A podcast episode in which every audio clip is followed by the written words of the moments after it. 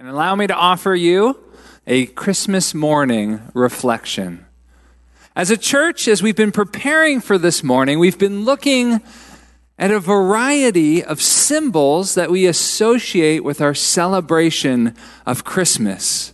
We've explored what God has to teach us through our lights in the darkness, through the example of St. Nicholas, and through the objects of the swaddling cloths, the Magi's gifts, and the manger.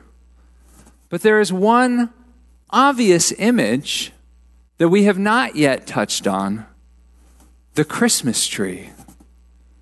Oh, Christmas tree, oh, Christmas tree, how lovely are your branches. Your boughs so green in summertime stay bravely green in winter time. Oh, Tannenbaum, oh, Christmas tree. How lovely are your branches. For many of us, it's the putting up of our Christmas tree that actually marks the beginning of our holiday celebrations. And the season ends not tonight at midnight, but actually it ends when our tree makes its journey from our living room to the, the curb or the woodpile. Why is that? Why is this symbol so central to our holiday? We don't see a decorated tree anywhere in the Christmas narrative, but like Charlie Brown, we are somehow convinced that these little evergreens are wrapped up into what Christmas is all about. You see, the origin of the Christmas tree, it lies not in Teutonic paganism, but in the worship of the church.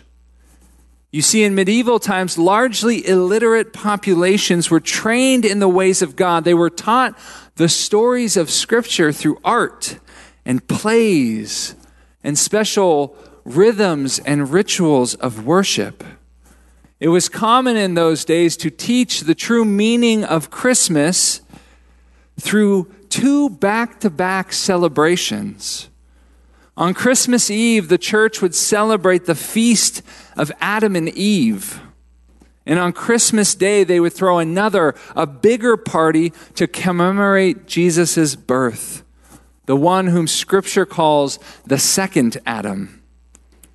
And the Christmas tree, it originates from that first celebration. It is the central prop in the feast of Adam and Eve. It is the key picture that tells the story of humanity's fall from grace.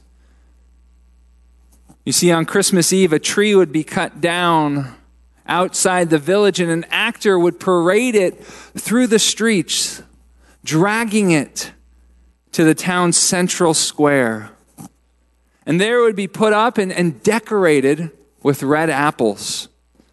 The actor represented Adam, the forefather of humanity, and the tree was the so called paradise tree, the tree of the knowledge of good and evil, spoken of in Genesis 2, verse 9, the tree from which Adam and Eve ate the forbidden fruit in an effort to become like God, apart from God.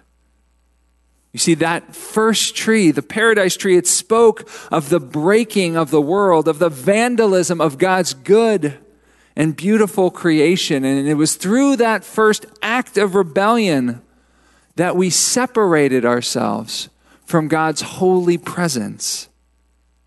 Thinking we knew better about life and flourishing than God we cut ourselves off from the only thing that would allow us to thrive a right relationship with our God who loved us.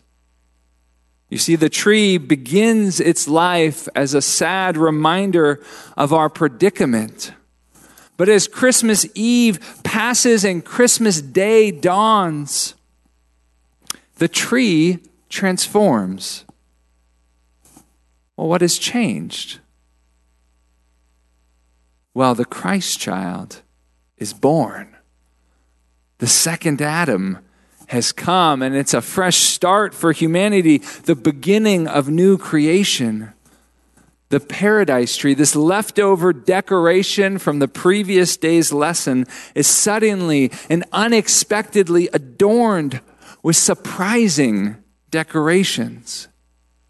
In addition to the apples, round wafers of white pastry are hung in its branches.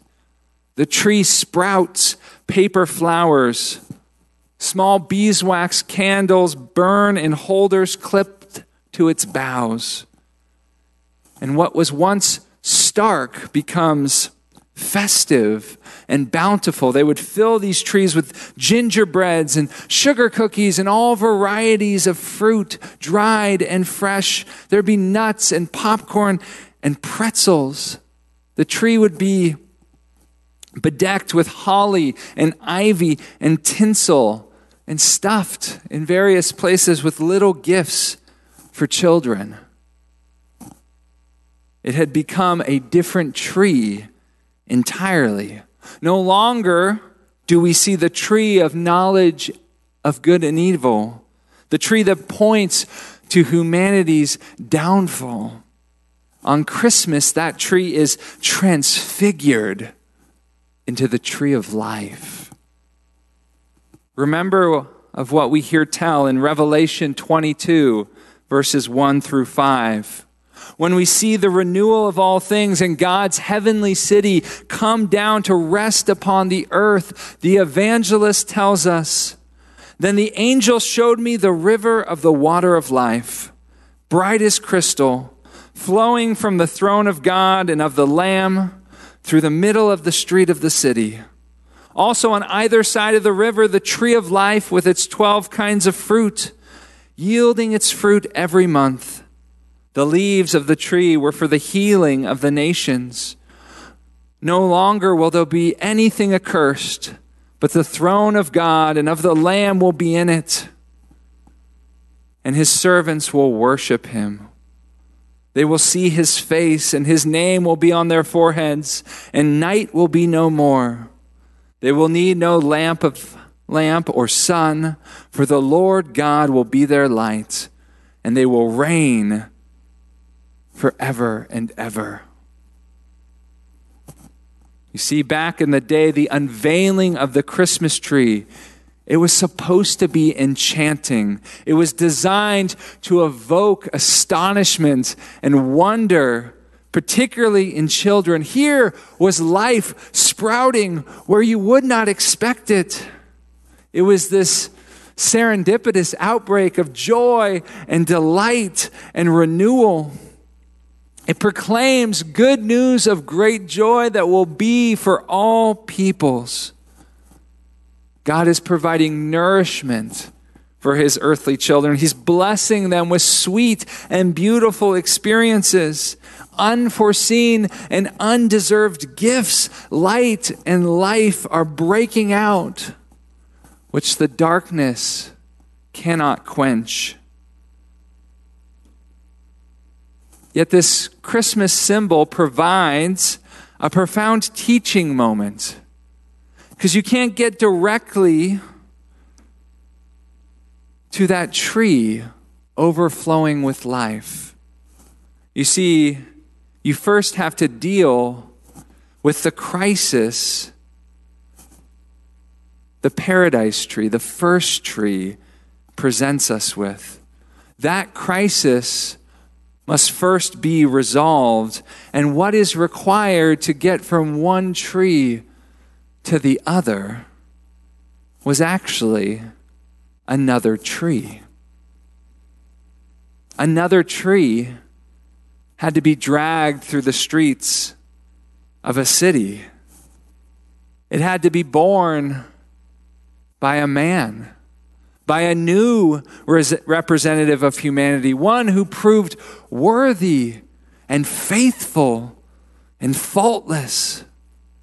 That other tree, too, it had to be erected, it had to be put on display for every eye to see. And it was not a barren tree, but a decorated one. Upon it hung the gift of heaven, that glorious ornament, God's own Son, our Savior. Historically, the first decorations, in addition to apples, which were left over from the Feast of Adam and Eve, the first decorations that we hear appearing on Christmas trees were those round white discs of pastry. They were meant to look like communion wafers. For they were assigned to children of what it was required, what was required to get us from that first tree to that second tree, which is namely, what does that communion wafer represent? The body of Christ broken and given for you.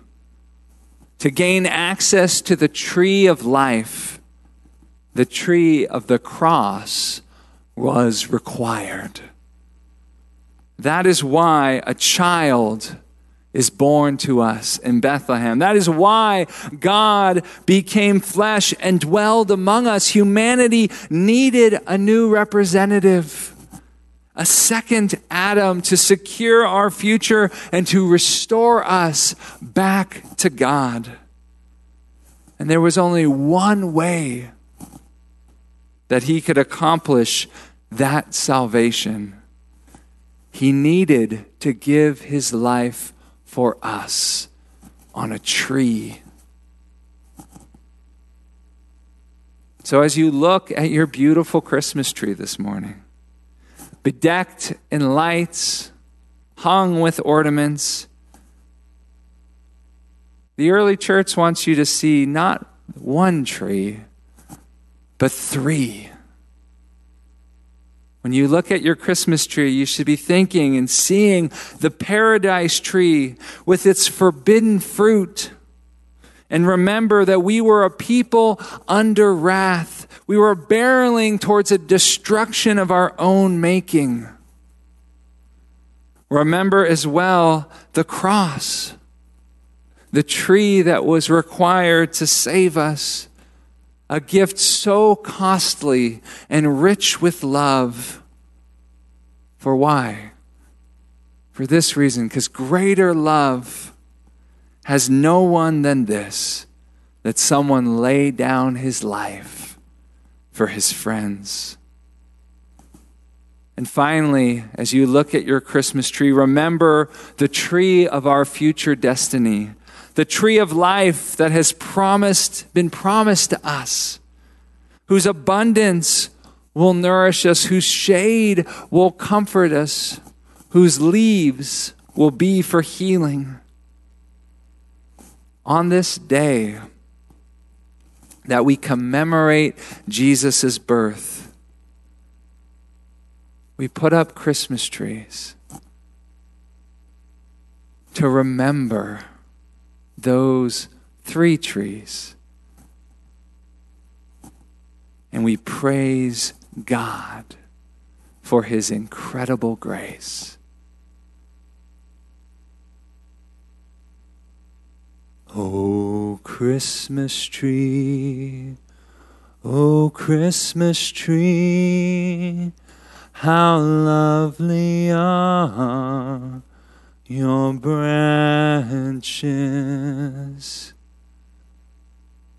Don't only think of a beautiful tree. Don't only think of your decorated Christmas tree, that echo of the tree of life. Remember our Savior who loved us so much that he hung on those lovely branches to save us. And for that, we say thank you. And for that, we say, Happy birthday, Jesus. Thank you for coming to love us, to give yourself for us, and to rescue us forever. Amen. Merry Christmas, guys. Have a blessed celebration on this holy day and be filled with love and joy and peace and hope because Jesus has come and he will come again. God bless, and we will see you on January 1st in 2023.